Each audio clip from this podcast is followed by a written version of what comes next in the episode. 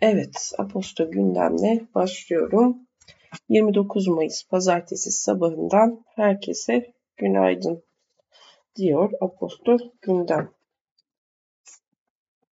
Gündemimiz belli herhalde. Cumhurbaşkanlığı seçiminin ikinci turu dün gerçekleşti. Recep Tayyip Erdoğan katılım oranının %84.69 olduğu seçimlerde geçici sonuçlara göre yeniden Cumhurbaşkanı seçildi. Sonuçları sokakları çıkarak kutlayan vatandaşlar konvoylar oluştururken Erdoğan'ın zaferi yabancı liderler tarafından da tebrik edildi. Evet, şahsen de üstümden tır geçmiş gibi uyandım. Başımıza yine ne geldi diye. Devam. Merve Dizdar, Nuri Bilge Ceylan'ın yönettiği Kuru Otlar Üstüne filmindeki performansıyla 76. Cannes Film Festivali'nde en iyi kadın oyuncu ödülünü kazandı. Evet, bu şahane haber. Nefis haber. Merve Dizdar'ın konuşması da şuydu. Bu ödülü Nuray ve onun gibi kadınların mücadelesine güç verebilmek için kendisine layık görülenlere boyun eğmeyip eyleme geçen, bu uğurda her şeyi göze alan ve ne olursa olsun umut etmekten vazgeçmeyen tüm kız kardeşlerim ve Türkiye'de hak ettiği güzel günleri yaşamayı bekleyen tüm mücadeleci ruhlara armağan ediyorum dedi. Evet, seçim 2023. İlkim Emirlerin yazısı. Erdoğan yine kazandı. Cumhurbaşkanlığı seçiminin ikinci tur bunu geçeceğim. Veriler var çünkü. Onlar zaten malum veriler. Neler oldu? Neler olduğunu da geçiyorum. Türkiye genelinde oy oranlarının dağılımına bakıldığında Cumhur İttifakı'nın adayı Erdoğan'ın Karadeniz ve İç Anadolu bölgelerinde ilk aday olarak çıktı. Millet İttifakı'nın adayı Kılıçdaroğlu'nun ise Güneydoğu Anadolu, Doğu Anadolu, Akdeniz ve Marmara bölgelerinde birinci aday olarak çıktığı görülüyor. Deprem bölgesinde Diyarbakır ve Adana dışında Erdoğan'ın birinci aday çıktı. Hatay'da ise yaklaşık 20 bin oy farklı Erdoğan'ın birinci aday geldiği görülüyor demiş. Ne değişti? 2018 ile kıyaslama var. 2018'de Erdoğan'ın birinci olduğu İstanbul, Ankara, Balıkesir, Denizli, Antalya, Mersin, Adana, Ankara, Eski, Eskişehir, Kars ve Ardahan'da bu seçimlerde Kemal Kılıçdaroğlu önde gelmiş. 2018 seçiminde Selahattin Demirtaş'ın önde geldiği illerde de Kılıçdaroğlu birinci aday. Evet, Erdoğan'ın ise 2018'de birinci çıkmadığı illerden öne geçtiği bir il olmadı. Evet, kim ne dedi? Cumhurbaşkanı Erdoğan Kısıklı'daki konuşmasında şu ifadeleri kullandı. Cumhurbaşkanlığı seçiminin ikinci turunu, bunu geçiyorum Kısıklı'yı dinledim ama külliyeyi dinlememiştim. Konuşmanın ardından Beştepe'ye hareket eden Erdoğan, Cumhurbaşkanlığı Külliyesi'nde toplanan vatandaşlara hitap etti. Bu millet sevilmez mi? Biz severiz. Kandil'dekiler sevmez. Onların uzantıları sevmez ama biz severiz. İşte şu andaki tablo sevgililerin tablosu. Resmi rakam 320 bin kişi burada. Sizler bu görevi yine bizlere verdiniz. İnşallah Türkiye yüzyılını beraber inşa ve ihyaya devam ediyoruz. Milletimizin bize verdiği sorumluluğun gereği olarak kimseye kırgın, küskün, kızgın, öfkeli değiliz. Artık seçim dönemine dair tüm tartışmaları ve çekişmeleri bir kenara bırakarak milli hedeflerimiz, milli hayallerimiz etrafında birleşme, bütünleşme vaktidir. Bugün rahmetli Menderes'in uğruna canını verdiği demokrasi ve kalkınma hamlelerimizin en üst seviyeye ulaşma günüdür. Bugün rahmetli Özal'ın son nefesine kadar hep peşinde koştuğu büyük Türkiye hayalinin gerçeğe dönüşme sürecinin başlama günüdür. Bugün rahmetli Erbakan'dan rahmetli Türkeş'e davalarına aşkla bağlı milletin tüm adamlarının mücadelelerinin gayesine ulaşma günüdür. Bugün bizim 21 yıldır ülkemize kazandırdığımız eserlerin milletimize yaptığımız hizmetlerin üzerine Türkiye yüzyılının müjdesini verme günüdür. İşte bunu sizlerle yapıyoruz, sizlerle yaptık demiş. Millet İttifakı Cumhurbaşkanı adayı Kemal Kılıçdaroğlu ise sonuçların ardından yaptığı açıklamada, evet bunu da okumayacağım. Meral Akşener açıklama yaptı. Bunu da dinledim okumayacağım. Tip lideri Erkan Baş seçim sonucu ne olursa olsun hiçbir çaba boşa gitmedi, hiç gitmeyecek, mücadele devam edecek. Halkımızı, ülkemizi saltanat sevdalılarının, para babalarının keyfine teslim etmeyeceğiz. Örgütlü gücümüzü büyütecek, emekçileri birleştirecek, bu sömürü ve yolsuzluk düzenini yıkacağız, mutlaka kazanacağız demiş. Yabancı liderler seçim sonuçlarının belli olmasının ardından Erdoğan'a yabancı ülke devlet başkanlarından tebrik mesajları geldi. Azerbaycan, Rusya ve Katar Erdoğan'ı ilk tebrik eden ülkeler arasında yer alırken Kuzey Kıbrıs Türk Cumhuriyeti, Ukrayna, Pakistan, Libya, Cezayir, Sırbistan, Özbekistan, Macaristan, Venezuela, Irak ve Ermenistan'ın da aralarında yer aldığı birçok ülkede tebrik mesajları paylaştı. Emmanuel Macron Türkçe bir tweetle tebrik etmiş Erdoğan'ı. Fransa ve Türkiye'nin birlikte üstesinden geleceği büyük sınamalar var. Avrupa'ya barışın geri gelmesi, Avrak Deniz ittifakımızın geleceği, Akdeniz Denizi yeniden seçilmesi dolayısıyla tebriklerimi ilettiğim Başkan Erdoğan'la birlikte ilerlemeye devam edeceğiz. Keşke Türkçe yazmasam neymiş acaba? ABD Başkanı Biden Erdoğan'ı yeniden seçildiği için tebrik ederek NATO müttefikleri olarak küresel zorlukları aşmaya devam etmeyi istediğini vurgularken eski ABD Başkanı Donald Trump ise Erdoğan'ı kendi sosyal medya platformu Truth Social üzerinde paylaştığı mesajla kutladı. Evet, congratulations demiş. Onu çok iyi tanırım demiş. Arkadaşım demiş.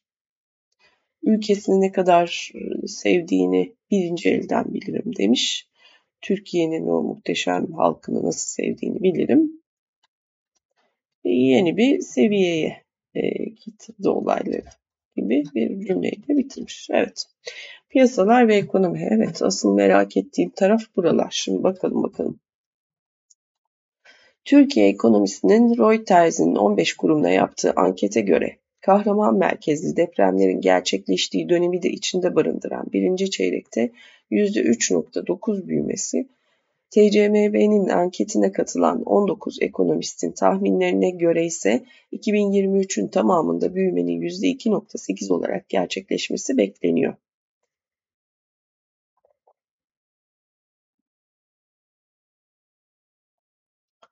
İkinci el otomobil piyasasında geçtiğimiz yılın Mayıs ayından bu yana ortalama 180, %83 fiyat artışı görülmüş.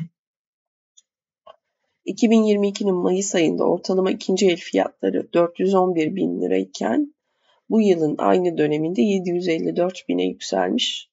6 yaşını aşmamış C segment sedan araçlardaki fiyat artışı %89 ile liderliği elde etti.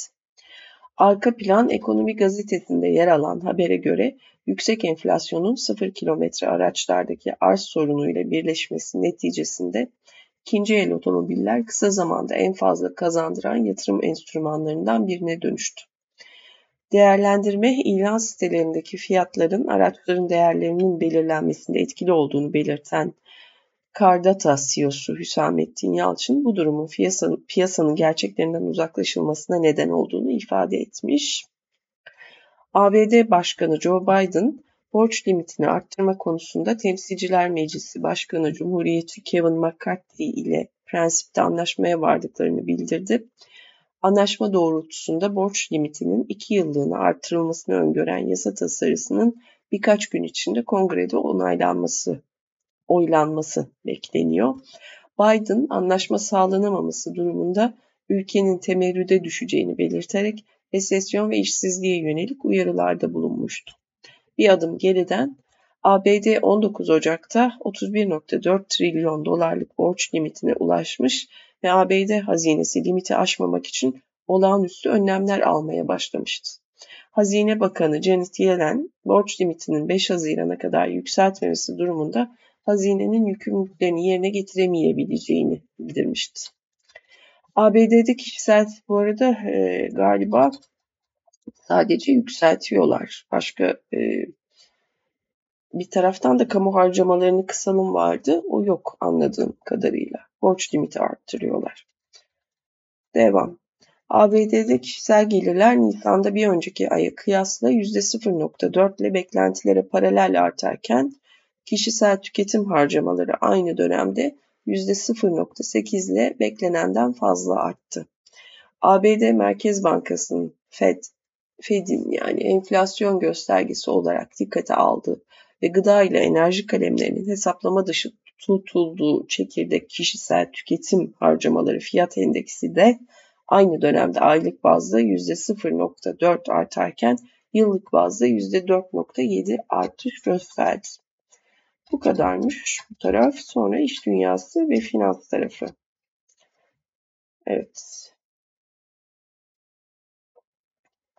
Ankara Ticaret Odası Başkanı Gürsel Baran, gelir ve kurumlar vergisi matrahlarının tespitinde enflasyon muhasebesi uygulamasına geçilmesi gerektiğini söyledi. ATO Başkanı KDV sistemindeki farklı oranların bazı sektörlerde uygulamada karmaşaya neden olduğunu kaydetti. Şöyle demiş, aynı sektör içinde girdiler ve nihai ürünler üzerindeki KDV oranları farklılık arz ediyor. Vergide genellik ilkesine uygun tek oranlı KDV sistemi işletmelerinin rekabet gücünü arttıracaktır demiş. JP Morgan çeşitli departmanlarında yaklaşık 500 çalışanını işten çıkaracağını açıkladı. İşten çıkarmaların bankanın ana iş kollarındaki çalışanlarıyla teknoloji ve operasyonları etkileyeceği belirtildi. Ana iş kollarıyla kastı tüketici, ticari bankacılık, varlık ve servet yönetimi. Bununla birlikte JP Morgan'ın Mayıs ayı başında First Republic Bank satın alımının, alımının ardından 1000 First Republic çalışanını işten çıkaracağı bildirilmişti. Rakam First Republic'in çalışan sayısının yaklaşık %15'ine denk geliyor. AB Komisyonu üye 27 ülke adına COVID-19 aşısı alımı için BioNTech Pfizer ile yapılan görüşmeler sonucunda anlaşma sağlandığını duyurdu. Sözleşme değişikliğiyle AB'nin satın alma taahhüdünde bulunduğu doz miktarı düşecek ancak AB iptal edilen her doz için yine de ödeme yapacak. ABD menşeli otomotiv devi Ford, Tesla ile araçlarının ABD ve Kanada genelinde 12 binden fazla süper şarj istasyonuna erişimini sağlayacak bir anlaşma yaptı. Ford yeni nesil elektrikli araçlarının 2025'ten itibaren Tesla'nın Kuzey Amerika Şarj Standardı adı verilen şarj bağlantı noktasıyla donatılacağını söylemiş. Bugünkü destekçimiz Reader, Kızlar Kodlar Projesi. Reader'la Kızlar Kodlar Projesi.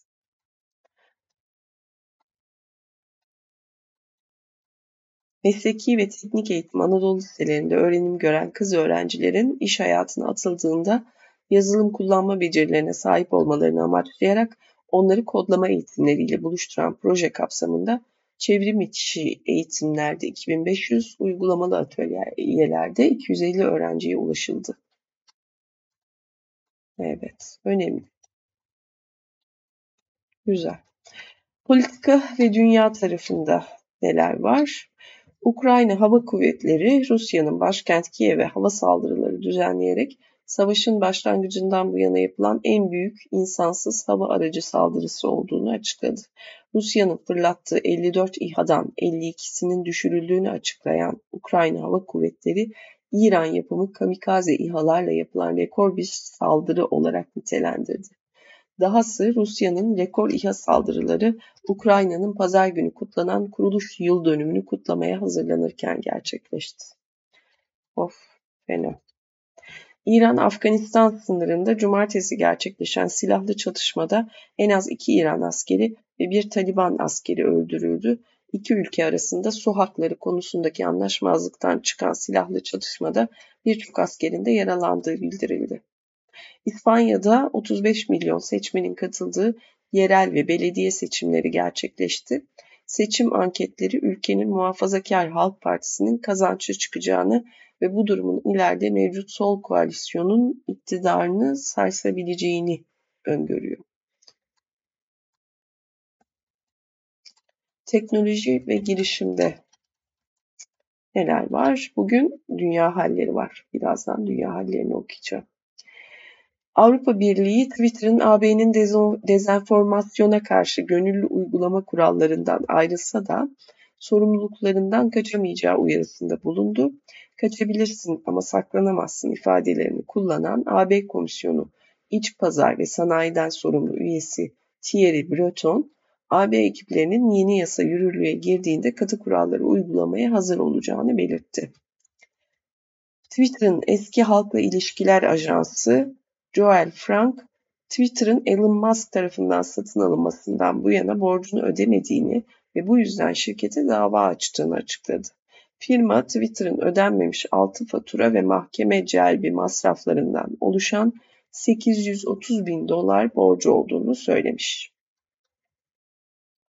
Elon Musk'ın sahip olduğu Neuralink beyin çipi projesinin insanlar üzerinde denenmesine başlanması için FDA'den onay aldı. Bu çok acayip bir haber ya. Neuralink FDA onayına ilişkin yaptığı açıklamada bir gün birçok insana yardım etmesini sağlayacak önemli bir adım ifadelerini kullandı. Nedir?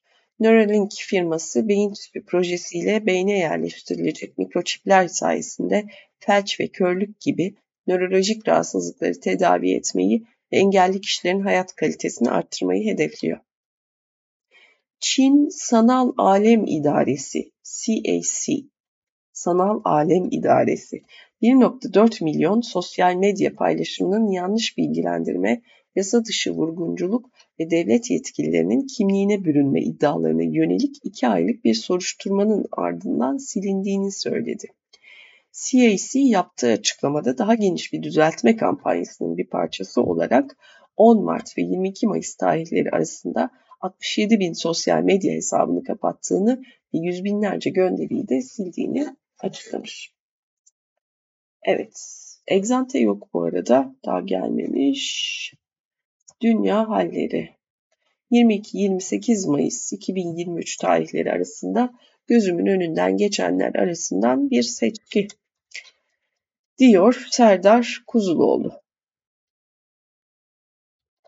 Bu bülten aracılığıyla şahit olduğumuz dünyaya olan mesafemizi belirleyeceğimiz kritik bir gündeyiz. Yüzüncü sayımızın nasıl bir Türkiye'ye denk geleceğini en az sizler kadar merak ediyorum. Demek ki seçim sonuçlarından önce. Nazım Hikmet'i anmak için güzel bir fırsat gibi. Nazım Hikmet'in bir şiirinden alıntı ekleyerek başlamış. Diyelim ki ağır ameliyatlık hastayız. Yani artık o beyaz masadan hiç kalkmamak ihtimali de var. Duymamak mümkün değilse de biraz erken gitmenin kederini biz yine de güleceğiz anlatılan Bektaşi fıkrasına. Hava yağmurlu mu diye bakacağız pencereden yahut da yine sabırsızlıkla bekleyeceğiz en son ajans haberlerini demiş. Haftanın tortusu. Güneybatı Asya'daki Mekong bölgesinde yürütülen bir çalışmada yüzlerce yeni canlı türü tespit edildi. Keşfedilen 380 hayvan ve bitkinin çoğunun yok çoğu yok olma aşamasında. Wow. 380 canlı türü tespit edildi. Yaygın kanının aksine yok olmaktaki türlerin başında hayvanlar değil bitkiler geliyor. Yüzde 40 ürpertici bir oran. Evet. Ama bu genel e, şey share of assessed plant animal species at risk of extinction worldwide as of 2022. 2022 itibariyle bütün dünya genelinde yok olma aşamasındaki türlerin bir grafiğini koymuş buraya. Bitkilerin yüzde 40'ı 40 40 yüzde 40'ı bitkilerin yüzde 40'ı yok olma aşamasındaymış. Amfibilerin yüzde 35'i memelilerin %22'si, balıkların %14'ü, kuşların %13'ü. Coral. Coral neymiş? Coral'ın ne olduğunu bilmiyorum. Hemen bakayım. Coral. Mercan. Mercanların %30'u. 30, 30 tabii asıl mercanlar. Evet. Devam. Sony PlayStation 5 oyunlarını oynatabilecek 8 inç ekranlı Project Q kodlu bir mobil cihaz üzerinde çalışıyor. Steam Deck ve Nintendo Switch kulvarında bir rakip daha demiş. Dünyayı saran A. Milletvekilliği ve Cumhurbaşkanı seçimleri sürecinde Türkiye Cumhuriyeti yetkililerinin talebi üzerine Twitter'daki bazı hesap ve paylaşımları kısıtlamalar getiren Elon Musk, moda tabirle cehennemin kapısını araladı. Zira diğer bütün baskıcı rejimlerden benzer taleplerin gelmesinden endişe ediliyor. Bu hafta sızan resmi belgelere göre İspanya yönetimi WhatsApp ve Signal benzeri uçtan uca kriptolu mesajlaşma hizmetlerinin yasaklanması için uzun süredir Avrupa Birliği'ne baskı yapıyor. Çocuk pornosuyla etkin mücadele adına te- teklif edilen düzenlemede yasa dışı içeriği tespit edebilmek için teknoloji şirketlerinin üyelerinin kişisel dosyalarını tarama mecburiyeti dikkat çekiyor. Meta parantez Facebook, Birleşik Krallık Rekabet Kurulu'nun kararı gereği 2020 yılında 400 milyon dolara bünyesine kattığı görsel arşivi Jiffy hizmetini Shutterstock'a 53 milyon dolar karşılığında satmak zorunda kaldı. Ek bilgi, düşen kullanım ve reklam gelirlerine bağlı olarak çalışanları işten çıkarmaya devam eden Meta, bu hafta 6 bin kişinin daha işine son verdi. Şirketin bu süreç için bulduğu isim en az askeri operasyon isimleri kadar tezat, verimlilik yılı demiş bu projesine. İrlanda'nın Mahremiyet Düzenleme Kurumu DPC, Avrupa Birliği'nin veri koruma yönetmeliğine aykırı olarak kullanıcı bilgilerini ABD'ye aktardığı gerekçesiyle Meta'ya 1.2 milyar euro ceza kesti. 2022 başında reklam içermeyen mahremiyet odaklı ve kişiselleştirilebilir bir arama motoru olarak hayata geçen Niva kapanacağını açıkladı. Evet. Başarılı olamamış demek ki. YouTube CEO'su Neil Mohan son 12 aydaki gelirlerinin 40 milyar dolar olduğunu açıkladı. Buna göre ücretli abonelik hizmeti YouTube Premium'un yıllık 10 milyar dolarlık kaynak yarattığı ortaya çıktı. Ek bilgi diğer yandan YouTube 2017 yılında hizmete sunduğu Stories hizmetini 26 Haziran'da sonlandırma kararı almış. Yapay zeka gündeminde neler var? Yapay zeka desteğiyle ABD Savunma Bakanlığı Pentagon'a saldırı görseli üreten bir Twitter hesabı kısa süreliğine paniğe yol açtı. İnfialin sebeplerinden biri de paylaşımın Bloomberg Feed adlı onaylı bir sahte hesaptan yapılmış olmasıydı. Bu gelişme Twitter'ın para karşılığı hesap onaylama politikasını yeniden tartışmaya açtı. Goldman Sachs'ın yatırımcı toplantısında konuşan Bill Gates, yapay zeka çözümlerinin internet kullanımını kökten değiştireceğini iddia etti. Gates, başarılı bir yapay zeka asistanıyla Google ve Amazon gibi sitelerin yok olabileceğini öne sürdü. Ek bilgi, Microsoft Başkanı Brad Smith ise en deepfake olarak adlandırılan yapay zeka destekli sahte görüntülerin en büyük tehlike olduğunu söyledi. JP Morgan Chase yatırım tavsiyeleri verecek ChatGPT benzeri bir hizmeti duyurmaya hazırlanıyor. Uygulamanın kısa süre önce tescil ettirdiği Index GPT adını taşıması bekleniyor. Meta 4000'den fazla dildeki metni ses dosyasına ve yine bu dillerdeki ses dosyalarını metne çevirebilen yapay zeka algoritmasını açık kaynaklı olarak paylaştı. Şimdilik sadece ABD'li kullanıcılar için iOS uygulaması olarak da hizmet vermeye başlayan ChatGPT'nin ön tanımlı arama motoru Bing olmuş. Şirketin büyük hissedarı Microsoft'un olduğu için. Google'ın yapay zeka destekli not tutma uygulaması Tailwind, ABD'de ön kayıtla üye alımına başlamış. Ek bilgi, Google ayrıca yapay zeka destekli yeni nesil arama motorunu Search Labs altında deneme kullanımını açmış. Ön kayıt gerekiyor. Search Labs ve Tailwind. Avrupa Birliği Komiseri Thierry Breton, Google CEO'su Sundar Pichai ile Brüksel'de bir araya geldi. Görüşmenin sonunda Pichai, AB'nin yapay zeka düzenlemelerine destek vereceklerini belirtti. Mart ayında mahremiyet ihlali gerekçesiyle ChatGPT'yi yasaklayarak dikkatleri üstüne çeken İtalya Veri Koruma Kurumu Garante denetimin ardından yasağı kaldırmıştı. Kurum önümüzdeki dönemde daha fazla yapay zeka uzmanı istihdam ederek diğer hizmetleri de denetime tabi tutacağını açıkladı. Ek bilgi Avrupa Birliği'nin yapay zeka düzenlemelerine karşı önce bırakır giderim kardeşim minvalinde efelenen OpenAI CEO'su Sam Altman, AB direktörü Thierry Breton'un kurallarımız pazarlığa tabi değildir açık, açıklamasının ardından abi çok yanlış olur anladınız olur mu öyle şey diyerek sahneden çekildi. Mahremiyet endişesi duyan yapay zeka tutkunları için bir tavsiye yapayım. Private GPT. Biraz teknik bilgi gerektirse de işe yarayan bir seçenek demiş. Serdar Hoca. Keşif, icat ve inovasyonlar tarafı toz alma meselesinde haklı bir şöhrete sahip Dyson 21 sene gecikmeyle girdiği robot süpürge pazarında dakikada 110 bin tur atan motorlu 360 Visna modeliyle rakipleri silip süpürdü. Tabi Dyson geliyorsa kaçın yani. Cihaz tahmin edeceğiniz gibi tasarım, yazılım ve donanım adına kendine has yeniliklere sahip. Evet. Rolls-Royce Ultrafan adıyla geliştirdiği dünyanın en büyük uçak motorunun ilk denemesini başarıyla gerçekleştirdi.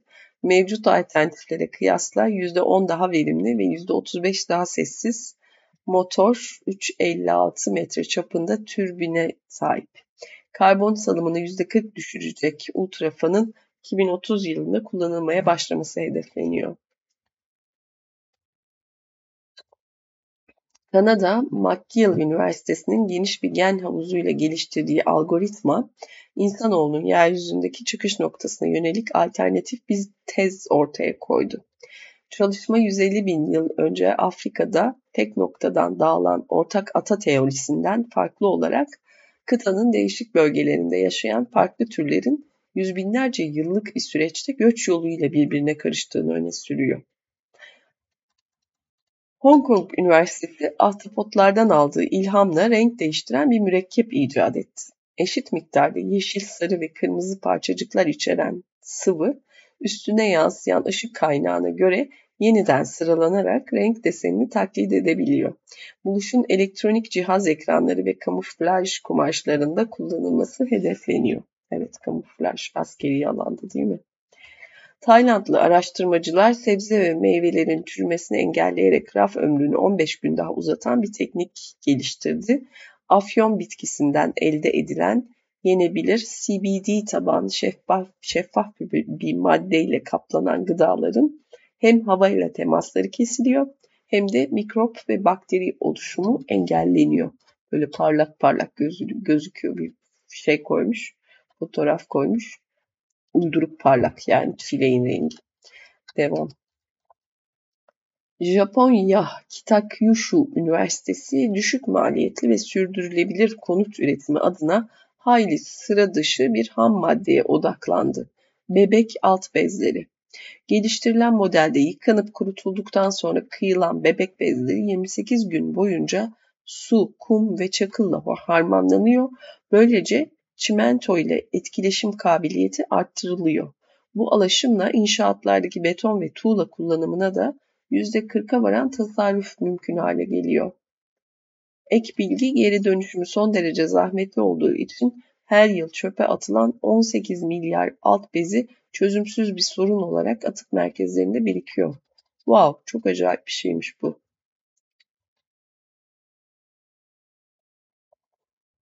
Çok iyi. Yavrularımız gece rahat uyusun ki büyüyünce çöplüğe dönmüş doğanın intikamına şahit olabilsin. Evet, ABD UC Davis Üniversitesi'nin araştırması laboratuvar üretimi etlere tartışmalı bir bakış getirdi.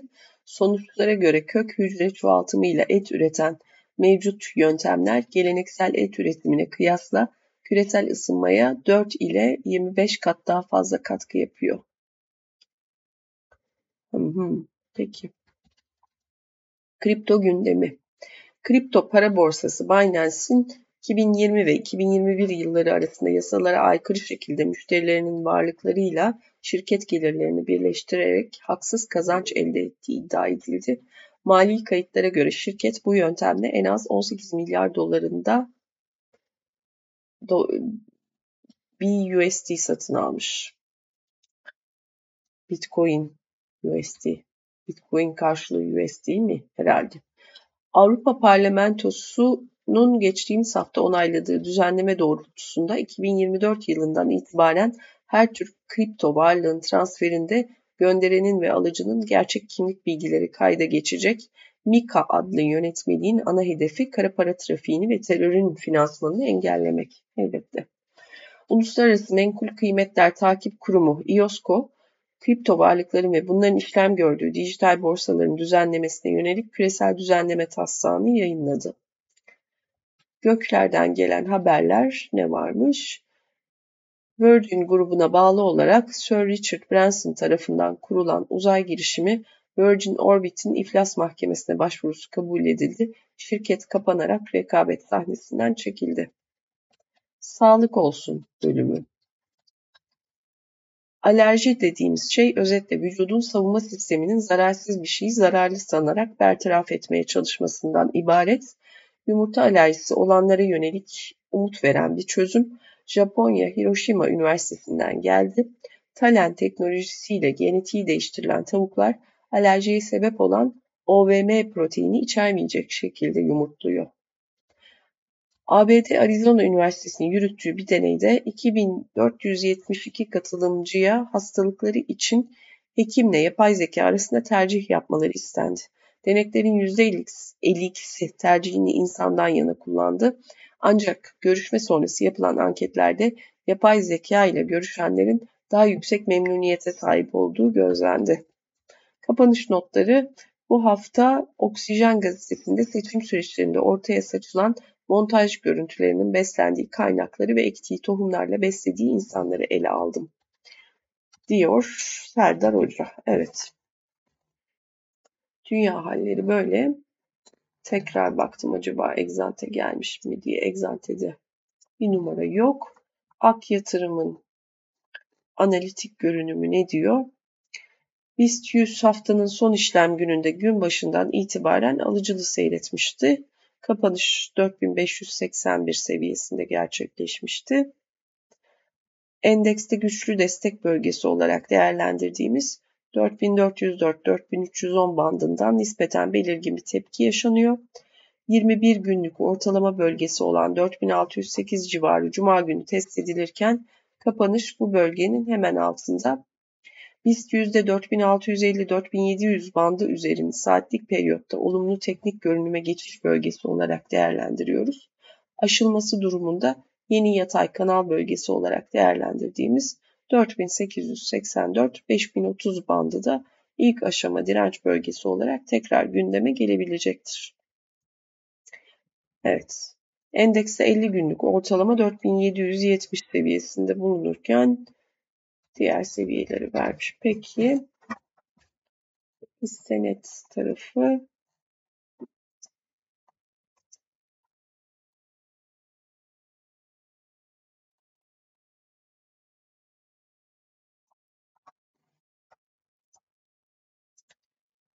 Seçim sonucu piyasa beklentisine paralel gerçekleşti. Şimdi hükümetin kurulması, ekonomi bakanı kim olacak, program nasıl olacak diye beklentiler var. Ancak ben 2024 yerel seçimlerine kadar mevcut modelde ısrar edileceğini düşünüyorum, diyor. Cuma Hikmet Şimşek söylentisi çıkmıştı diyor Ekonomi Bakanı için. Seçime kadar hareketsiz kalan yatırımcılar seçim sonuçlarının belli olmasıyla pozisyonlarını ayarlamaya başlayabilir. Buna ekonomi yönetimi belirsizliği eklenince hafta içi volatilite devam edebilir.